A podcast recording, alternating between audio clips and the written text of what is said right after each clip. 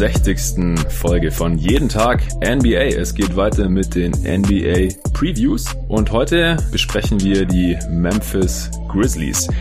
Dieser Podcast wird euch präsentiert von NBA 2K. Ihr habt richtig gehört, der erste Sponsor in der noch jungen Geschichte von jeden Tag NBA ist am Start. Freut mich ganz besonders, weil ich selbst seit Jahren relativ fanatischer NBA 2K Zocker bin. Jetzt die letzten Jahre mit den ganzen Online-Modi, My Career, Park und den ganzen Geschichten ich nicht so viel zu tun, sondern ich nutze es immer eher so als NBA-Simulation, spiele da so realistisch wie möglich und als NBA-Simulation ist es auch wirklich extrem gut geeignet. NBA 2K20 habe ich auch bekommen, wie jedes Jahr eine Testversion mit freundlicher Unterstützung von 2K. Aber ich bin die letzten Tage noch nicht so viel zum Zocken gekommen. Aber sobald ich das getan habe, werde ich hier sicherlich auch mal meine Erfahrung mit dem Game dann kundtun.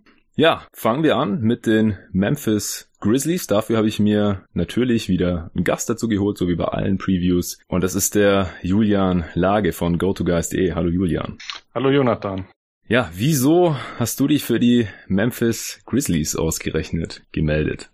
ja, sind mir jetzt nicht so die allerspannendsten, könnte man meinen, aber ich verfolge sie eigentlich schon seit Jahren mit sehr großem Interesse, weil sie einfach immer ein bisschen andere Sachen gemacht haben, als jetzt so üblich war in der NBA. Also äh, das Grid and Grind, teilweise noch sehr groß gespielt, als fast alle anderen schon zu Stretch Force und so weiter übergegangen sind. Deswegen mhm. Fand ich die Grizzlies einfach immer sehr spannend und auch das, was sie jetzt so in dem letzten Jahr ungefähr gemacht haben, finde ich sehr interessant. Also wie sich das Team von dem Playoff-Kandidaten zu dem sehr schnellen Rebuild entwickelt hat. Ja, also letzte Saison fand ich die Grizzlies eher ja hart anzuschauen, auch wenn sie Mike Conley ja noch für die ganze Saison dann gehalten haben.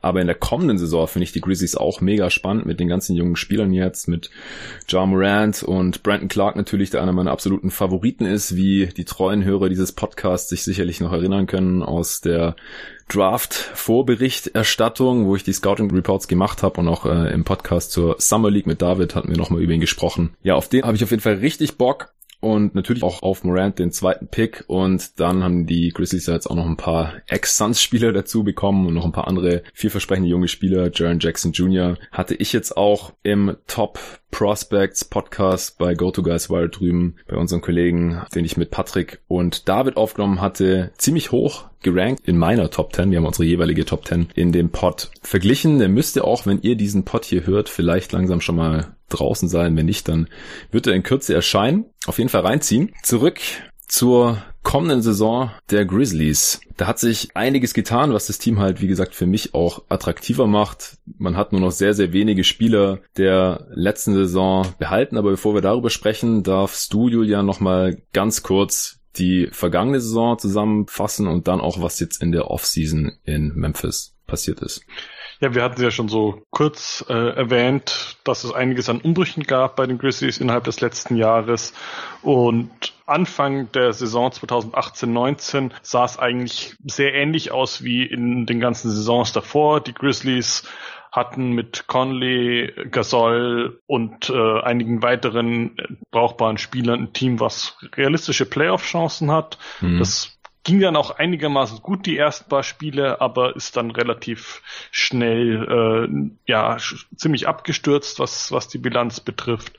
Ja. Und dann haben die Grizzlies einfach, also nachdem sie noch ein paar Versuche gemacht haben, die Saison zu retten, die Notbremse gezogen und zur Deadline Marc Gasol zu den Raptors getradet der dann da auch Meister geworden ist mhm. und jetzt auch noch äh, Weltmeister. Also kann man sagen, sehr viel gut gelaufen für ihn. Auf jeden Fall. Und Conley dann eben jetzt auch noch zum Sommer. Das heißt, er hat vielleicht noch ein paar Siege gebracht in, in den Spielen. Das heißt, 33 waren es insgesamt aber mit ein bisschen Glück in der Lottery sind sie dann eben auch noch auf den zweiten Pick gekommen. Genau. Ja, in, in der Offseason dann, das hat uns beiden ja ganz gut gefallen. Wir haben ja auch schon mal zusammen hier für jeden Tag NBA zwei Pots aufgenommen, die jeweils besten Offseasons aus unserer Sicht, welche Teams da am besten agiert haben und auch die schlechtesten. Und wir hatten Memphis beide bei den besten Offseasons mit drin. Kannst du es vielleicht nochmal ganz kurz begründen, was dir da so gefallen hat? Für die Hörer, die das jetzt nicht mehr so präsent haben, was wir damals im Pod gesagt haben oder den Pod vielleicht gar nicht gehört haben, den kann man sich auch jetzt noch reinziehen natürlich. Der ist im Juli rausgekommen. Kannst du noch mal kurz zusammenfassen vielleicht?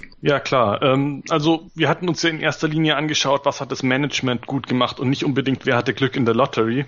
Das heißt, da haben wir gar nicht so richtig mit einbezogen, dass sie trotz einer gar nicht so schlechten Bilanz äh, eben dann mit Pick 2 da richtig Glück hatten. Mhm. Aber sie haben eben sonst eine ganze Menge Trades gemacht, kleinere Entscheidungen getroffen, die ihnen zusätzliche interessante junge Spieler oder Assets eingebracht haben. Also zum Beispiel haben sie ja Andre Godala von den Warriors aufgenommen und dafür einen Pick bekommen und den von dir schon angesprochenen Suns Trade, da haben sie ja quasi auch Gehalt aufgenommen und äh, dafür ein paar junge Spieler, mehr oder weniger interessante junge Spieler bekommen. Mhm. Und in der Summe sah das für mich einfach alles richtig stimmig aus, was die Grizzlies da gemacht haben, haben sich da gut dafür aufgestellt, jetzt eben eben mit dem jungen Team um Jaron Jackson Jr. und äh, Jamarant eben sich langsam, aber konzentriert wieder in Richtung Playoffs vorzuarbeiten innerhalb der nächsten Jahre. Sehe ich ganz genauso. Wenn du jetzt eine Note geben müsstest, würdest du eine glatte Eins geben oder Hast du da irgendwas zu kritisieren, dass du dann keine Eins geben würdest? Ah, also Einser vergebe ich äh, ungern. Ich bin doch äh, hier der, der Pessimist vom Dienst. Nee, aber ähm, also es, es war, würde ich sagen, äh, ja, die die beste oder eine der besten Off-Seasons, je nach den Maßstäben, die man anlegt. Und da muss man, glaube ich, wahrscheinlich schon mal die Eins wirklich auch vergeben dafür. Ja, ich glaube, wir hatten nur gesagt, dass der Werner schöner Stil nicht unbedingt hätte sein müssen, aber der tut jetzt auch nicht besonders weh die nächsten Jahre, ist jetzt auch nicht krass überbezahlt oder so, auch wenn, ja, dieser Spieletyp jetzt wahrscheinlich im Rebuild auch nicht besonders viel helfen wird und vielleicht ähm, dadurch eben auch Jaron Jackson Jr. ein bisschen weniger Zeit auf der 5 sehen wird, dadurch vielleicht auch Brandon Clark weniger Zeit sehen wird. Das ist das Einzige, was mich so ein bisschen stört, aber ja, unterm Strich würde ich, glaube ich, auch hier eine Eins vergeben. Dann würde ich sagen, schauen wir uns das Team, das wir jetzt vor uns haben, mal ein bisschen genauer an. Also, wie gesagt, mit dem Team der letzten Saison kann man es nicht mehr wirklich vergleichen. Ich habe mal geschaut, nur drei der Spieler, die in den Top 10 bei den gespielten Minuten dabei waren, sind überhaupt noch da. Marc Gasol übrigens auf Platz zwei, obwohl der zur Trade Deadline weggegangen ist. Natürlich hat Mike Conley die meisten Minuten gespielt gehabt, aber auch Garrett Temple ist weg. Justin Holiday ist natürlich auch weg. Äh, Kyle Anderson ist noch da. Genauso wie Jaron Jackson Jr., der ist auch in der Top 10 Minuten natürlich auf Platz vier gewesen.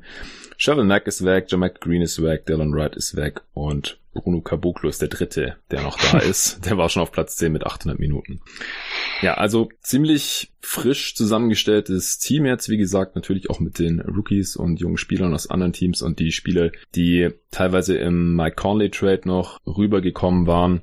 Was erwartest du jetzt überhaupt so von diesem Team? Du hast ja vorhin gesagt, dass sie sich langsam wieder auf die Playoffs ausrichten, aber in der kommenden Saison ja dann wohl eher noch nicht, oder? Nee, genau, mit langsam meinte ich so innerhalb der nächsten drei Jahre oder so. ähm, Kannst du da jetzt schon irgendwelche Stärken und Schwächen ausmachen bei dem Kader? Also ich denke mal, mit äh, Jaron Jackson und jetzt Clark sollte man eigentlich die Defense weiterhin so als Stärke des Teams ansehen können. Also wird mhm. auch, denke ich, das Ziel der Grizzlies sein, nicht nur, weil es zu den Spielern passt, sondern auch, weil es wahrscheinlich dann wieder zum eigenen Marketing passt. Also man ja. wird ja wahrscheinlich auch dann versuchen, dieses Grid and Grind, was wohl in der Stadt auch gut angekommen ist, äh, irgendwie wieder zu beleben. Und ja, dann passen die Spieler natürlich auch schon mal dafür. Mhm. Ja, ich denke auch. Und man muss auch dazu sagen, obwohl man es letzte Saison nicht so besonders gut war, natürlich mit dem Playoff-Rennen nichts zu tun hatte, hatte man immerhin noch die zehntbeste Defense. Und das, obwohl man das Team ja mehrmals durcheinander gewürfelt hat. Während der Saison und bessere Spieler für schlechtere Spieler abgegeben hat und so weiter. Ich weiß jetzt nicht, ob man unbedingt Platz 10 halten können wird, aber das Spielermaterial hat die Stärken halt schon eher am defensiven Ende, wenn man sich das mal anschaut, wer da wahrscheinlich so Minuten sehen wird. Man hat viele Turnover forciert, auch das kann ich mir vorstellen. Man hat ziemlich viele Athleten, die das können. Auch ein Morant ist jetzt kein Top-Defender, aber der kann auch ein paar Steals forcieren. Brandon Clark macht da mit, Jaron Jackson Jr. Und dann kommt es halt drauf an, wer noch mitspielt. Der Anthony Melton, wenn der Minuten bekommt, der war auch ganz oben mit dabei, was Deflections und Steals angeht in der Liga, wenn man es normiert. Also das kann ich mir schon auch wieder vorstellen. Und man lässt voraussichtlich auch wenig Leute spielen, die jetzt ähm, in der Defense ein ganz klares Minus sind. Offensiv allerdings, glaube ich, wird's richtig schwierig. Also man war letzte Saison schon mit eben diesen knapp 2400 Minuten von Mike Conley noch 26. im Offensivrating. Und das wird mit Sicherheit nicht besser mit einem Rookie Point Guard. Also da kann man sich, glaube ich, auf teilweise abenteuerlich schlechte Offense einstellen. Also ich habe vor, richtig viel Memphis zu gucken, aber weiß nicht, ob ich da nicht vielleicht ab und zu mal die Augen zumachen muss.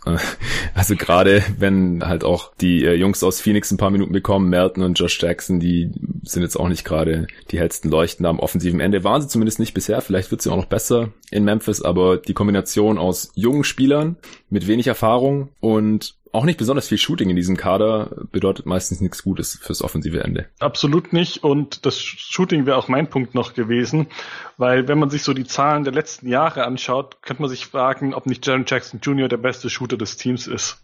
Und das ja. ist, glaube ich, keine gute Nachricht. Also Morant hat, äh, habe ich nachgeschaut, 34 Prozent am College getroffen. Das heißt mit einer äh, kürzeren Dreierlinie. Das ist jetzt nicht unbedingt ein Wert, auf den man äh, stolz sein müsste, glaube ich, mhm. als, mhm. als äh, zweiter Pick. Sonst waren eben auch alle so ungefähr in diesem Bereich, so um die 33, 34, 35 Prozent. Also Crowder zum Beispiel, äh, ja. Tyus Jones war auch bei 33 Prozent, Iguodala war noch drunter. Valanciunas, Anderson und Clark sind mehr oder weniger Non-Shooter. Also das heißt, eigentlich bleibt außer Jaron Jackson Jr. wirklich nur Dylan Brooks als einigermaßen verlässlicher Shooter, würde ich sagen. Und das ja. ist einfach richtig, richtig wenig. Ja, sehe ich auch so. Du hast gerade Iguodala genannt. Glaubst du, der wird überhaupt für die Grizzlies auflaufen?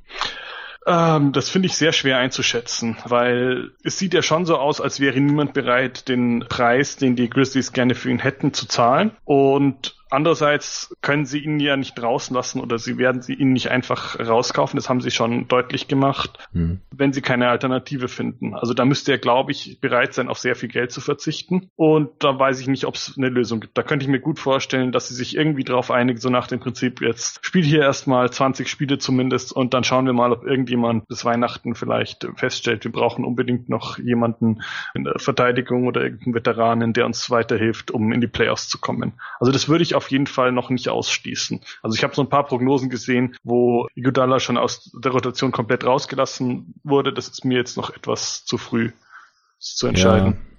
Ja, verstehe ich, aber ich würde es stand heute ehrlich gesagt auch für wahrscheinlich halten, dass entweder getradet wird oder rausgekauft wird oder man einfach sagt, hey, ähm, aktuell bekommen wir nicht das, was wir gerne für dich hätten im Gegenwert, aber das kann sich während der Saison noch ändern durch Verletzungen und so weiter.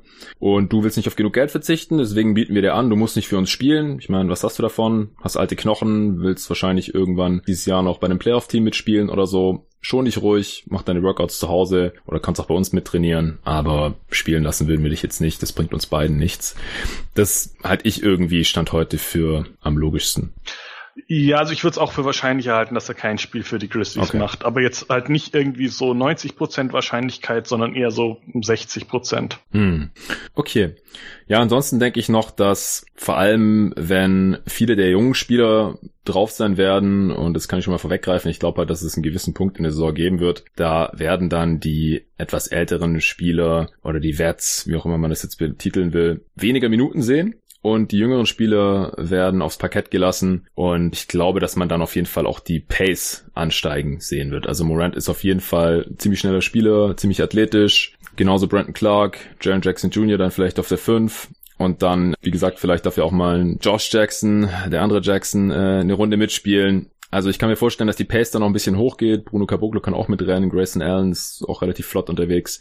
Dass man auf jeden Fall nicht mehr Letzter in der Pace ist in der kommenden Saison. Also solange Valanciunas und Anderson und Jay Crowder noch mitspielen und noch da sind, vielleicht auch Iguodala, kann ich mir vorstellen, dass die Pace nicht so hoch sein wird. Aber ich kann mir gut vorstellen, dass das im Laufe der Saison dann auch noch ändern wird.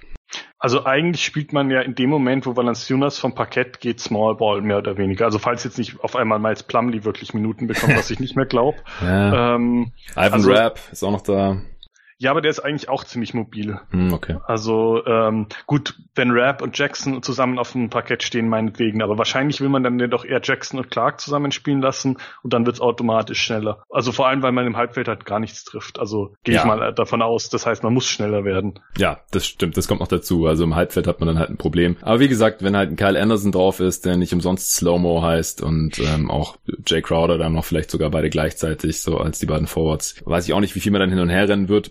Aber wie gesagt, das Material ist da und ich denke auch, dass wir zumindest Lineups sehen werden, die die Pace dann vom letzten Platz nach oben bewegen, was natürlich noch kein Qualitätsmerkmal ist, das ist auch klar, aber man wird auf jeden Fall ein bisschen schneller spielen als die letzten Jahre, denke ich. Ja, vergleichsweise langsamer geht der eigentlich auch nicht mehr. Ja, genau, vergleichsweise nicht, wenn man schon letzter war. Okay, was denkst du denn, wer starten wird, zumindest zu Beginn der Saison. Weil wir beide davon ausgehen, dass Iguodala eher kein Spiel macht, würde ich sagen, lassen wir den jetzt einfach mal raus aus diesen Betrachtungen. Okay, ja, also ich würde mal sagen, es gibt drei Leute, die sicher starten. In Morant, Jaron Jackson Jr. und Jonas Valanciunas. Mhm. Und die letzten beiden Spots und die restliche Rotation ist etwas offener. Ähm, also ich denke mal in erster Linie Minuten sehen werden noch Clark und Brooks auch so als Talente, Tyus Jones und Kyle Anderson als so die etwas älteren und Jay Crowder will man den Trade-Wert, denke ich, beibehalten und ja. lässt ihn deswegen auch auf jeden Fall spielen, solange er beim Team ist. Dann logischerweise die Einschränkung. Und die restlichen, also ich denke mal in erster Linie Melton, der Rookie, aber auch schon 24-jährige Marco Guduric, Josh Jackson und Bruno Caboclo, die bekommen dann wahrscheinlich so ungefähr die restlichen Minuten, wäre jetzt so meine, meine Überlegung. In die Starting Five setzen würde ich jetzt gefühlt noch einerseits Brooks, weil man das Shooting braucht. Ja. Und andererseits Anderson wäre jetzt mein Tipp, so ein bisschen auch den Rookie Jamarant vielleicht mit dem Playmaking zu entlasten. Da mhm. ist, glaube ich, Anderson derjenige, der dafür als erster in Frage kommt. Ja, das ist eine interessante Überlegung mit Anderson. Klar, weil er noch am ehesten da von einer anderen Position einen Surplus Value hat im Playmaking. Ich kann mir auch vorstellen, dass Jay Crowder den letzten Starting Spot bekommt, weil er halt einfach im Gegensatz zu Anderson auch mal einen Dreier treffen kann. Ist jetzt auch kein tödlicher Schütze. Dreierquoten fluktuieren da sehr, sehr stark die letzten Saisons. Aber er hat zumindest ein bisschen Gravity und als Starter ist er wahrscheinlich auch zufriedener, bis er dann vielleicht irgendwann getradet wird und so kann man ihn halt auch ein bisschen mehr showcasen, wie du gerade schon gesagt hast. Also ich würde jetzt eher auf Crowder setzen, aber auch für Anderson gibt es auf jeden Fall Argumente, ja. Also ist wahrscheinlich die Frage, ist einem der Trade-Wert wichtiger oder wie das Team aussieht? Mhm. Ja. Also ich, ich denke, es ist auch kein großes Drama, wenn jetzt Crowder spielt. Also da gibt's dann doch eben einfach auch noch genug Veteranen, die wissen, was sie tun mit äh, Crowder und äh, Valanciunas auf dem Parkett. Und dann hat man noch mal ein bisschen mehr Shooting, was vielleicht auch Morant noch hilft. Also ist ja, ist denke ich alles machbar in die Richtung. Vielleicht versucht man auch sowas irgendwie, dass Tyus Jones neben Jamarant startet. Würde ich jetzt auch nicht ausschließen. Mhm. Also ist, ist denke ich, alles machbar. Nur, also ich denke mal, äh, Brandon Clark wird Probleme bekommen, mit, um Starter-Spot zu kämpfen, weil da einfach zu viel große Spieler schon drin sind mit, mit Valanciunas und JJJ und ja, als äh, Small Forward, als Nominellen wird man ihn, denke ich, nicht aufs Parkett lassen. Nee, das glaube ich auch nicht. Glaube ich auch nicht. Vor allem sind Crowder und Anderson ja eigentlich auch schon Spieler, die heutzutage besser auf der 4 aufgehoben sind. Also sowohl offensiv als auch defensiv. Eher ja kräftige Dudes, die nicht mega shifty sind defensiv und offensiv ja halt auch eher so das Profil vom modernen Vierer erfüllen, beziehungsweise das vom modernen Dreier halt nicht erfüllen. Ähm, vor allem halt was, was den Wurf angeht und, und so ein bisschen Slashing Ability und solche Geschichten. Deswegen optimal sind diese Starting Fives alle irgendwie nicht. Wenn Tyus Jones mitstartet, dann muss der natürlich auch früh wieder raus, weil er gleichzeitig der Backup-Point sein muss. Und ich glaube auch nicht, also da schließe ich mich dir vollkommen an, dass man Valanciunas hier irgendwie verkaufen kann, als Sixth Man von der Bank kommen zu müssen, damit halt der Rookie starten kann. Ich persönlich würde es feiern. Also ich würde viel lieber Jaron Jackson und Brandon Clark starten sehen, aber ich verstehe natürlich, dass das eher unrealistisch ist. Stand heute zumindest. Solange Valanciunas nicht verletzt ist oder vielleicht gegen Ende der Saison kann man es ihm dann schon eher verkaufen, wenn man sagt, okay, für uns geht's jetzt hier um nichts mehr und wir geben dir noch ein paar Minuten von der Bank, wenn es okay ist. Ich glaube, über die Closing Five der Grizzlies müssen wir gar nicht unbedingt sprechen. Ähm, beziehungsweise würde sich irgendwie die beste Five, die du aufs Feld schicken würdest, von deiner Starting Five, die du vorgeschlagen hast, unterscheiden? Oder hast du sonst noch irgendeine Idee für eine interessante Five? Nee, also ich denke mal, da könnte es auch wirklich teilweise dann Absicht sein, dass man sagt, wir stricken jetzt äh, unsere fünf Jüngsten aufs Feld, die möglichst auch noch gar kein Shooting mitbringen oder sowas, lassen die einfach machen, damit man nicht zu viele Siege holt. Ja, da habe ich eine Idee. Also würde ich auch aus Entertainment-Gründen gerne sehen. Morant mit äh, Melton, Josh Jackson, Brandon Clark und Jaron Jackson. Einfach diese fünf. Relativ athletisch, natürlich sehr jung, aber wird wahrscheinlich nicht für viele Siege gut sein, natürlich. Aber würde ich auf jeden Fall gerne mal sehen. Also ich hoffe, dass wir nicht viel Memphis schauen und ab und zu das mal zu sehen bekommt. Aber ich weiß halt stand heute auch nicht, ob Melton und Jackson überhaupt die Rotation dauerhaft knacken werden Ja, da kannst du sicher mehr dazu sagen, ob sie wirklich äh, die Rotation überhaupt knacken sollten. Ich finde ähm, Dylan Brooks zum Beispiel wirklich einen interessanten Spieler und fände es schade, wenn der nicht äh, da ja eine, eine größere Rolle bekommt. Aber der hat jetzt halt auch einiges an Verletzungsproblemen. Mhm. Deswegen ist es schwer einzuschätzen. Ich habe da auch nicht nichts wirklich Verlässliches gefunden, wie fit der schon wieder ist. Und ja, deswegen kann es da einfach auch viel sein, dass da gerade bei den äh, Leuten, die nicht ganz fix sind in der Rotation, dass sich da viel von Spiel zu Spiel ändert, wer gerade äh, im, im Training besser aussieht oder was auch immer. Ja, also ich glaube auch, dass Brooks äh, seine Minuten bekommen wird und auch sollte, also auch über Merton und Josh Jackson stand heute. Merton passt halt sehr gut in diese Grit and Grind äh, Identität der Grizzlies, weil es genau sein Stil ist, wie er spielt, also offensiv hässlich, defensiv gibt er alles und ist auch sehr, sehr gut. Und äh, ja, Josh Jackson ist bisher einfach nur absolutes Chaos, äh, sehr, sehr viel Schatten, aber sehr, sehr selten mal Licht auf dem Feld. Und was sich Offcourt diesen Sommer so geleistet hat, das hat zu seinem Spiel wie die Faust aufs Auge gepasst. Das war natürlich auch total daneben, aber ich hoffe einfach für ihn, dass er mal einen Tapetenwechsel braucht, dass er jetzt auch mal erkennt, was die Stunde geschlagen hat und er nicht mehr automatisch seine 25 Minuten und in Phoenix ja auch zuletzt oft den Starterposten geschenkt bekommt. Äh, in Memphis wird es definitiv nicht der Fall sein. Vielleicht äh, hängt er sich jetzt auch mal noch rein. Würde ich mir als ehemaligen vierter Pick schon von ihm äh, wünschen noch. Aber wir haben natürlich auch oft schon gesehen, dass Spieler, die sehr athletisch sind, aber die auf dem Feld viel zu oft die falsche Entscheidung treffen und dann auch noch neben dem Feld ein paar falsche Entscheidungen treffen, halt auch sehr schnell wieder draußen sind aus der Liga. Die Gefahr besteht bei ihm natürlich auch. Ja, klar. Sieht man, denke ich, auch schon daran, wie wenig die Suns nur noch für ihn bekommen haben. Ja, also ich finde, dass ja, dass die Suns da keinen guten Trade gemacht haben, vom Value her noch. Also ich glaube, dass da eventuell noch mehr drin gewesen wäre, aber das Management der Suns ist jetzt nicht gerade für Top Asset Management bekannt oder bekannt geworden diesen Sommer. Leider hat sich halt in dem Trade auch wieder gezeigt und die waren halt auch ein bisschen unter Zeitdruck, weil sie Rubio halt diesen Deal angeben wollten und dafür halt diesen Deal einfädeln mussten. Haben wir dafür Corver zurückbekommen, der im Trade für Conley gekommen war. Als Spieler hatte man natürlich kein Interesse an ihm, sondern sein Vertrag war nur teilweise garantiert und so hat man halt ein paar Millionen einsparen können und die dann im Endeffekt Ricky Rubio geben können.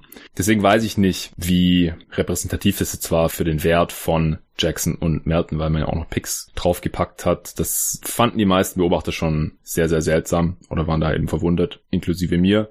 Aber du hast natürlich recht, also allzu gut wird der Ruf von Josh Jackson Stand heute nicht mehr sein. Es kann eigentlich nur bergauf gehen, wenn er sich in, in der Liga hält und ansonsten ist er halt schnell draußen.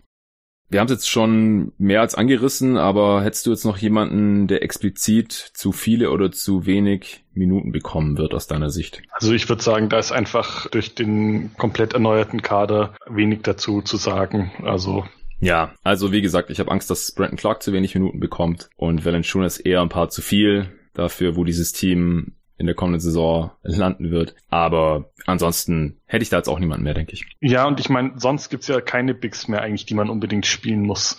Das heißt, es sind zweimal 48 Minuten, die irgendwie wahrscheinlich größtenteils zwischen Valanciunas, Jaron Jackson und Brandon Clark verteilt werden. Vielleicht noch ein bisschen was für Crowder und Caboclo. Äh, ja, der ich, ich sag mal, Clark sollte Caboclo verdrängen können. Mm. Wenn er das nicht schafft, dann bekommt er nicht zu wenige Minuten, sondern dann stimmt da sportlich was nicht.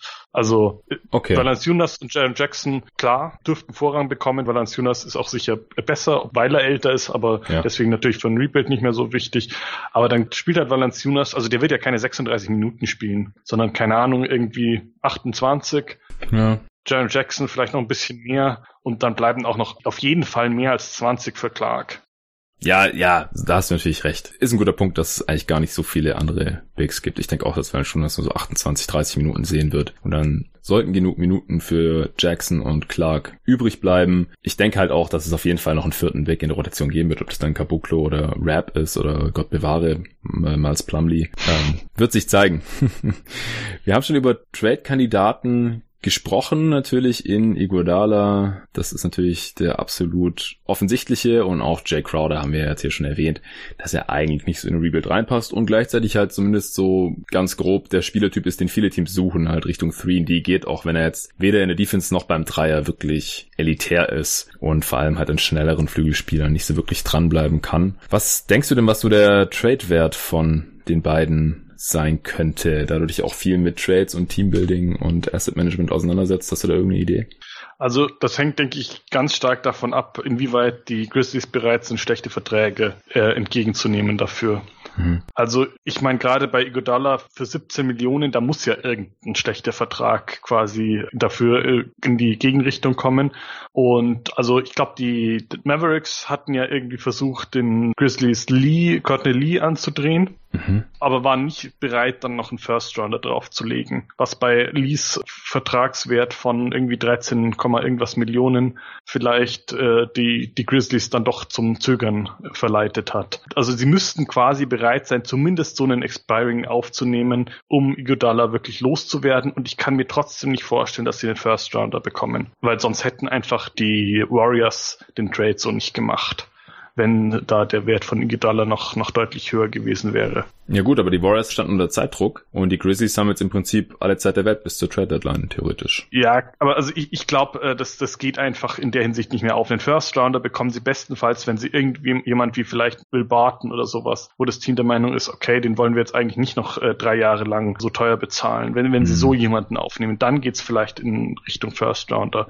Ja. Bei Crowder, denke ich, ist es ähnlich. Da ist halt der, der Vorteil, den kriegt man eher vielleicht nochmal in eine Trade Exception oder für irgendeinen ja, jüngeren Spieler, der Wert an sich hat. Das heißt, da ist wahrscheinlicher, dass ähm, die Grizzlies nicht auch noch einen größeren schlechten Vertrag mit aufnehmen müssen. Und deswegen denke ich, ist da die Chance auch größer, dass man dann noch irgendwie zur Trade Deadline da jemanden richtiges Asset abnehmen kann, weil einfach da dann der Bedarf da sein könnte. Ja, genau. Jack Crowder verdient fast 10 Millionen weniger als Iguodala. Den kann man natürlich leichter mal irgendwo hinschieben. Und was du jetzt mit den Beispielen von Courtney Lee und Will Barton gemacht hast, Courtney Lee ist ja auch ein Expiring Deal. Das heißt, da ja. hätten die Grizzlies einfach nur 4 Millionen Gehalt gespart Vergleich zu Godala. Das ist hier natürlich nicht genug Gegenwert, offensichtlich. Und Will Barton hat halt noch zwei Jahre Vertragslaufzeit, oder? Nach, also nach dem noch zwei Jahre. Nach dem noch zwei, also noch drei insgesamt. Äh, letztes ja. Jahr wurde er verlängert für vier Jahre dann. Okay. Genau. Genau, wenn sie also quasi noch einen mehrjährigen Vertrag aufnehmen, dann muss das andere Team halt noch tendenziell mehr drauflegen und das wäre es den Grizzlies dann eventuell wert, denn am Spieler Will Barton hat man natürlich zu diesem Zeitpunkt eher kein Interesse im Rebuild. Man hat ja auch schon in Solomon Hill, der natürlich schlecht ist als Barton, aber auch schon mal jemanden aufgenommen diesen Sommer, der relativ viel verdient und den man jetzt auch nicht wirklich gebrauchen kann. Der ist 28, verdient fast 13 Millionen, haben wir jetzt bisher in der Rotation zum Beispiel jetzt noch gar nicht mit Minuten bedacht und ich glaube auch einfach nicht, dass er welche bekommen wird. Das haben wir ja bei den Pelicans gesehen. In der letzten Saison hat er bei einem Team, das was reißen wollte, zumindest bis zur Trade Deadline ungefähr, ja auch eigentlich keine Rolle mehr gespielt. Okay, dann denke ich, können wir langsam zur Prognose kommen. Wir haben es ja schon durchklingen lassen. Wir glauben nicht, dass die Grizzlies in der kommenden Saison besonders viel reißen werden. Aber es gibt natürlich auch innerhalb der Lottery Range Unterschiede wenn wir uns einfach uns nur mal die Anzahl der Wins anschauen, das äh, haben wir ja die letzten Jahre eigentlich schon so immer etabliert, als wir die Preview-Podcasts für Go to Guys Wild gemacht haben. Da haben wir beide ja auch schon etliche Previews zusammen aufgenommen und da haben wir immer gesagt, gut, bei einem Team in der Lottery ist der Best Case ja eigentlich normalerweise weniger Siege, aber wir gehen jetzt trotzdem vom, vom Best Case, was die Anzahl der Siege ausgeht. Also wenn die Grizzlies ziemlich gut spielen, ein gutes Produkt auf dem Feld anbieten können, was denkst du, wie viele Siege sie dann maximal erreichen können? Also ich sag mal, damit sie wieder auf die 33 kommen, muss extrem viel überraschend gut laufen, beziehungsweise ja. schlecht für einige andere Teams. Ja, das stimmt. Also Mike Conley kann man einfach nicht ersetzen, schon gar nicht mit einem Rookie Point Guard, auch wenn es der zweite Pick ist. Das sehe ich ganz genauso. Also 33 Siege halte ich eigentlich für ausgeschlossen. Also ich glaube, selbst wenn die Defense extrem gut wird und man es irgendwie hinbekommt, nicht eine der schlechtesten fünf Offenses zu stellen, dann wird man trotzdem Probleme haben, die 30 Siege zu knacken. Also ich würde sagen, 30 ist so das absolute Ceiling für die Grizzlies. Ja, genau. Also so, das geht ziemlich genau mit meinen äh, Einschätzungen so übereinstimmend. Äh, ich hatte gesagt, sie würden wahrscheinlich so irgendwie im 20er-Bereich landen. Im Best Case auch. Also. Ja, äh, also es, es steht egal, was passiert, eine 2 von dran bei den okay. Siegen wäre meine Prognose. Ja, okay. Also maximal 29, so ja. Passt. Was denkst du denn, was die Grizzlies mindestens an Siegen holen? Also, wenn es richtig schlecht läuft, selbst die Defense ist nicht gut, es, vielleicht hat man noch ein paar Verletzungen, also wir gehen ja nie von katastrophalen Verletzungen aus, auch wenn ich jetzt nicht den einen Spieler nennen könnte, wenn es den trifft, dass man dann direkt äh, irgendwie zehn Siege weniger holt, vielleicht noch am ehesten Valanciunas, der da ein bisschen so als Floor Raiser fungieren kann, weil er halt schon was drauf hat, eher positiven Impact hat. Jaron Jackson Jr. eventuell auch, so, weil der halt die Defense ganz gut schon zusammenhalten konnte, schon als Rookie. Und du hast vorhin gesagt, er ist vielleicht der beste Shooter dieses Teams. Aber wie gesagt, wir gehen jetzt nicht von katastrophalen Verletzungen aus. Was denkst du, was die Siegzahl der Grizzlies sein wird im, im absoluten Worst Case? Also ich kann mir eben auch nicht vorstellen, dass es unter den Bereich mit, mit einer 2 am Anfang geht. Das Einzige, was eben sein kann, ist, dass der Westen extrem hart wird. Sprich, dass eigentlich sonst kein anderes Team im Westen ist, äh, dem, dem die Grizzlies ein paar Siege abnehmen können. Hm. Und dann könnte es vielleicht noch tiefer gehen, aber das glaube ich eigentlich auch nicht, weil es dafür doch auch zu viele Spieler im Team gibt, die, die wirklich wissen, was sie tun. Also irgendwie Kyle Anderson, Jay Crowder, solange er dabei ist, äh, Valanciunas natürlich und ja auch zum Beispiel Brandon Clark ist jetzt äh, schon schon 22 oder 23. Ja. Ähm, da kann man eigentlich auch davon erwarten, äh, dass dass er sofort irgendwie eine Leistung bringen kann. Ich glaube auch. Tyus Jones und also ja, ich, ich würde einfach sagen, irgendwo so mit einer 2 von dran werden sie landen. Ja, Brandon Clark wird, also heute ist Montag der 16., wird am 19. 23 Jahre alt. Also stand heute noch 22, aber zum Saisonbeginn ist er dann schon 23. Ich glaube auch, dass er einer der wenigen Rookies ist, der sofort positiven Impact bringen kann. Und ich glaube auch, dass die Grizzlies hin und wieder ein Team mit ihrer guten Defense und äh, eventuell mit ihren athletischen Lineups auf dem falschen Fuß erwischen können. Also im Gegensatz zu anderen Lottery-Teams kann man hier vielleicht ein paar Stärken sehen und dann kann man hier und da auch mal ein paar Siege einsammeln. Also ich glaube auch nicht, dass es weniger als 20 Siege werden, selbst im Worst Case. Dann würde ich sagen, kommen wir zum Realistic Case, den wir immer mit unseren Over, oder nicht mit unseren, wir haben keine eigenen Over-Underlines, sondern wir gucken dann immer, was die Wettanbieter da so anbieten können und da gucken wir nicht nur bei einem, sondern bei ein paar verschiedenen und schauen dann halt, wo das so liegt. Ich habe hier gefunden 27,5, 26,5 und nochmal 27,5. Also fünf verschiedene Anbieter sind beide zwischen 26,5 und 27,5. An der Stelle nochmal der Hinweis, auch weil ich es bei den ersten beiden Pots nicht gemacht habe. Ja, Sportwetten sind nur für Erwachsene gedacht und können natürlich auch irgendwie süchtig machen, haben diesen Glücksspielfaktor. Wenn wir uns hier die Lines anschauen, hat das allerdings nichts mit Glücksspiel zu tun, sondern wir überlegen ja einfach nur, okay, wie sehen wir es im Vergleich zu Leuten, die nicht zum Spaß Spaß, sich diese Over-Underlines überlegen, sondern für die da halt ein Haufen Kohle dran hängt. Und was dann jeder selber macht in seinem privaten Leben, darauf habe ich keinen Einfluss, denke ich mal. Ich will hier niemanden dazu verleiten, irgendwie sein ganzes Vermögen zu verzocken, also bitte nicht. Kommen wir zurück zu den Over-Underlines. Was denkst du, wo die Grizzlies landen werden, Julian? Also ich würde sie dann doch eher recht deutlich drunter sehen, mhm. weil ich einfach die Konkurrenz im Westen für ziemlich stark halte und dann auch noch damit rechnen würde, dass sie spätestens zu Saisonende vielleicht versuchen, noch mal ein bisschen der, der Tanking-Konkurrenz dadurch auszuschalten, äh, dass sie eben immer gegen starke Teams spielen und dann relativ bequem da noch ein paar Niederlagenserien hinlegen können. Deswegen hatte ich eher so sie bei, bei 24 so in meinen Prognosen gesehen und das wäre dann doch ja ein recht deutliches drunter, wenn sie teilweise bei 27,5 sind. Das sehe ich sehr ähnlich, also auch ziemlich genau zwischen dem Burst und dem Best Case, wo wir ja 20 bzw. 30 Siege gesehen hatten. Ich habe jetzt mal 25 aufgeschrieben, als ich alle Siege verteilt habe in der Liga. Also das wäre auch 1,5 bis 2,5 Siege drunter, was schon relativ komfortabel drunter ist. Also ich weiß es nicht, wenn ich, also wenn ich allgemein spielen würde, ob ich hier Geld drauf setzen würde, wahrscheinlich wäre es mir irgendwie ein bisschen zu knapp, aber ich würde auf jeden Fall auch undergehen hier. Okay, dann kann man bei den Grizzlies noch überlegen, ob noch irgendwelche anderen Awards in Frage kommen. MVP wohl nicht, aber sie hatten ja den zweiten Pick in der Draft. Wie siehst du denn Jamorans Chancen auf den Rookie of the Year? Also ich denke mal, es ist ein gewisser Vorteil für Jamorant, dass er mehr oder weniger grünes Licht haben wird. Hm. Äh, anders als vielleicht zum Beispiel Zion Williamson bei den äh, Pelicans, die doch ein bisschen mehr darauf achten werden, wie ihr, ihr Team eigentlich so aussieht im, im Standing. Hm. Und das, denke ich, spricht auf jeden Fall für Morant, dass er da ganz brauchbare Chancen hat. Aber ja, es gibt natürlich ähm, ja jedes Jahr irgendwie irgendwie einen Spieler, der dann nicht ganz so erwartet, äh, doch eine ganze Menge scoren darf und auch einigermaßen sinnvoll das hinbekommt.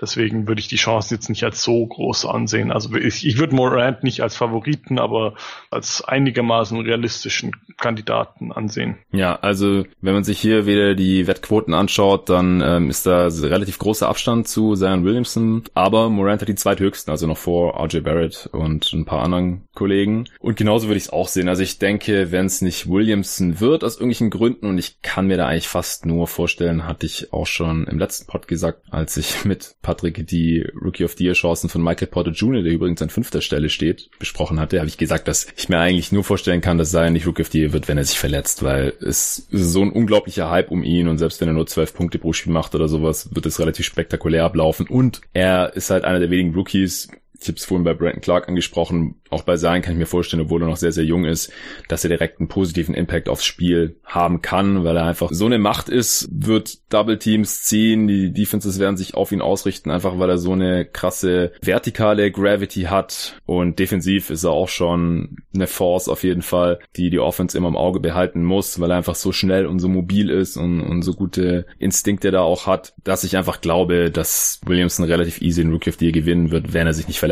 oder Morant oder irgendein anderer Rookie hier irgendwie völlig ausrastet. Das sehe ich aber Stand heute nicht. Ich sehe den Punkt schon auch, dass Morant ein bisschen mehr schalten und walten kann, wie er möchte, weil bei den Grizzlies halt nicht um die Playoffs geht, höchstwahrscheinlich und bei den Pelicans vielleicht schon. Aber ich glaube einfach, dass die Diskrepanz, was die Qualität und den Impact angeht, da zu hoch ist, dass Morant eine ernsthafte Chance haben wird dann bin ich, glaube ich, glatt noch etwas optimistischer bzw. pessimistischer, was die, die Rookie of the Year Chancen von, von Zion betreffen, weil, ah. also ich könnte mir eben schon vorstellen, dass Morant, ja, vielleicht mit schlechten Quoten, aber vom Volumen her ein ganz hohes Scoring hinlegt, weil wer soll es sonst machen bei den Grizzlies? Also, ich meine, Spieler wie Kyle Anderson wollen einfach nicht scoren. Jay Crowder hat sich jetzt so ein bisschen mehr in diese Richtung entwickelt, aber auch, auch sonst ist halt eigentlich niemand im Kader, dem man jetzt zutrauen würde, nimm mal den Ball in die Hand und mach ein paar Punkte. Und dann kann es halt schon sein, dass Morant irgendwie bei 20 Punkten pro Spiel rauskommt. Vielleicht bei einer äh, Effective Field Goal oder True Shooting Percentage irgendwie von unter 50. Ah. Ja, weil wer soll sonst den Kader scoren? Also Valanciunas, gut, aber das war's eigentlich. Ja, ich glaube, dass Jaron Jackson Jr. auch mehr machen wird. Der hatte letzte Saison schon eine überdurchschnittliche Usage Rate für einen Big mit über 21 Prozent. Das wird vielleicht nochmal ein bisschen hochgehen, auch wenn er es auch nicht ganz einfach haben wird. Ja, kann schon sein, dass Morant ganz gute Zahlen auflegt, aber wie gesagt, ich glaube einfach, dass der Bias gegenüber Zion so hoch ist von den Leuten, die da abstimmen werden und der Hype auch der Medien so groß sein wird, dass jedes Mal, wenn er was krasses macht, gibt es keine Chance, dass man das nicht mitbekommt, glaube ich, als NBA-Fan, dass es Morant da schon relativ schwer haben wird, irgendwie gegen anzustinken, auch wenn er 20 Punkte pro Spiel macht. Ähm, also ich war eher überrascht, dass die Quoten für ihn besser sind als für Barrett. Barrett. Ja. Weil es macht halt doch einen großen Unterschied bei solchen Awards, ob man in Memphis oder in New York spielt. Ja, eigentlich schon. Das stimmt. Also, dass, dass äh, Morans Quote so viel höher ist als Barretts, hätte ich jetzt auch nicht gedacht. Weil Barrett, klar, wenn, wenn der halbwegs gut spielt, dann wird er auch einen Riesenhype bekommen in New York. Weil die Knicks haben somit die meisten Fans nach den Lakers. Wenn Barrett ein gutes Spiel hat, wird man das auch überall mitbekommen. Das ist dann äh, vielleicht nicht ganz auf sein Williamson-Niveau, aber allein durch den Markt in, in New York äh, wird er auch einen fetten Boost bekommen. Auf jeden Fall. Ja. Also ich glaube auch, also werden wir sicherlich dann in der Knicks-Preview nochmal besprechen. Nicht wir beide. Wir nehmen noch eine andere auf, aber nicht zu den Knicks. Das mache ich mit jemand anderem. Glaube ich auch, dass Barretts Chancen da eigentlich besser sein dürften als die von Morant. Auch wenn Barrett wiederum mehr interne Konkurrenz hat in seinem Kader und die hat Morant halt einfach nicht wirklich. Ja. Wenn wir noch beim Rookie of the Year sind, wie hoch würdest du die Chancen von Clark sehen? Uh, ja, das ist eine gute Frage. Ich glaube einfach nicht, dass er starten kann und dann hat man auch keine Chance auf den Rookie of the Year Award. Ja, also, ich habe kurz drüber nachgedacht ähm, und bin dann auch zu dem Schluss gekommen, nee, es ist eigentlich nicht realistisch, weil also er kann nicht irgendwie in einem größeren Volumen scoren. Äh, das ist, denke ich, einfach nicht ja. seine Stärke. Und auch wenn er dann irgendwie jedes Spiel zwei Highlight-Blocks oder sowas hinlegt, für gute positionelle Defense kriegst du keinen Rookie of the Year Award, das ist völlig klar. Ja. Und also ich denke, um eine Chance zu haben, wie, wie du gerade schon meintest, äh, indirekt, da müsste wahrscheinlich Valanciunas oder John Jackson lange ausfallen. Genau. Das kann ich mir dann auch vorstellen. Und gleichzeitig müsste halt, wie gesagt, Williamson irgendwie nicht genug Spiele machen, so wie vor ein paar Jahren, als Embiid nicht genug Spiele gemacht hat und dann irgendwie Merton Brockton Rookie of the Year geworden ist. Dann könnte ich es mir irgendwie vorstellen, aber selbst dann sehe ich halt Morant und Barrett noch mit sehr viel besseren Chancen. Ja. Weil in der Regel ist es so, Rookie of the Year Awards bekommen meistens die, die viele Punkte machen oder halt krasse Boxscore-Stats auflegen. Ja, also ich würde mal sagen, die Chance, dass Brandon Clark vom Impact her der beste Rookie des kommenden Jahres ist, die ist größer, deutlich größer, als die, dass er den Award wirklich bekommt. Äh, definitiv, ja, das sehe ich ganz genauso. Okay, siehst du sonst noch irgendwelche Awards, die für irgendjemand in Memphis in Reichweite sein könnten? Also ich meine, ich glaube, wenn man darauf wetten könnte, dass niemand ein Award bekommt, äh, dann wäre die, die, also niemand sonst außer den, den Rookie of the Years, dann wären die Chancen sehr hoch, weil also es gibt nicht mal annähernd einen Kandidaten, denke ich, für Most Improved. Also es sei denn irgendwie, äh, Caboclo spielt jetzt auf einmal auf, äh, weiß nicht, Starter-Niveau oder sowas. Weil halt Spieler im, im zweiten Jahr, also Jaron Jackson Jr. kann natürlich schon einen Sprung machen, aber Spieler im zweiten Jahr bekommen den halt einfach nicht. Den Most ja, improved. genau. Und ich denke, das, das gilt ähnlich auch für die anderen. Also die, die eher jüngeren Spieler, die, die haben einfach dann nicht das ja, den, den Hintergrund quasi, dass man diesen Sprung wirklich so wahrnimmt. Das funktioniert ja in den letzten Jahren eigentlich immer so, dass den jemand bekommt, der vom guten Star, äh, Starter zum All-Star wird oder so. Ja, oder, oder, oder Level Life. Ja, Level oder total Life. aus dem Nichts und dann Starter wird. Das haben wir auch schon gesehen. Aber normalerweise, aber, ja fünf Jahre her oder sowas, dass es das letzte Mal war, glaube ich, mehr mhm. oder weniger. Ja, hat Josh Jackson noch keine Chance. Verdammt. ah, da müsstest du dich doch auch richtig drüber ärgern als äh, Suns-Fan, oder nicht? Wieso? Ich will einfach nur das Beste für die Spiele, ist mir doch egal. wow, das ist jetzt eine geradezu... Ich ja, bin abgestumpft, äh, total taub in, als Suns-Fan. ah, so. Gut. Okay, ich glaube, das reicht dann jetzt auch für heute. Äh, wenn du nichts mehr hast zu den Memphis Grizzlies, dann ähm, war es das mit der dritten Saisonvorschau. Morgen kommt dann auch direkt die nächste und ich kann schon mal spoilern, die wird auch mit Julian Lage sein. Das Team wird jetzt noch nicht verraten. Ein bisschen Spannung wird noch aufrechterhalten. Vielen Dank dir, Julian, dass du hier dabei warst und vielen Dank zum einen euch Hörern, dass ihr hier weiterhin am Start seid. Ihr macht den Podcast letztendlich zu dem, was er ist, durch euer Interesse, durch euren Support. Wenn das nicht da wäre, dann wird es den Podcast jetzt schon auch gar nicht mehr geben. Deswegen, ihr könnt gerne weiter supporten, indem ihr mir eine Rezension schreibt auf Apple Podcast oder iTunes, wenn ihr da Zugriff drauf haben solltet. Falls nicht, dann erzählt einfach euren Freunden, die sich auch für Basketball interessieren, von diesem Podcast, dass ich hier gerade 30 Saison-Previews aufnehme zu jedem Team. Also jeder kann sich hier eine Preview zu seinem Lieblingsteam reinziehen und auch zu allen anderen Teams, die einen interessieren. Und wenn ihr richtig hardcore drauf seid, wenn ihr auch jeden Tag NBA lebt, dann zieht ihr euch natürlich alle 30 Previews rein. Und wenn ihr das am Ende gemacht habt, dann könnt ihr mir auch gerne Bescheid sagen. Da freue ich mich immer riesig. Ja, vielen Dank dafür. Danke auch nochmal an NBA 2K und bis zum nächsten Mal.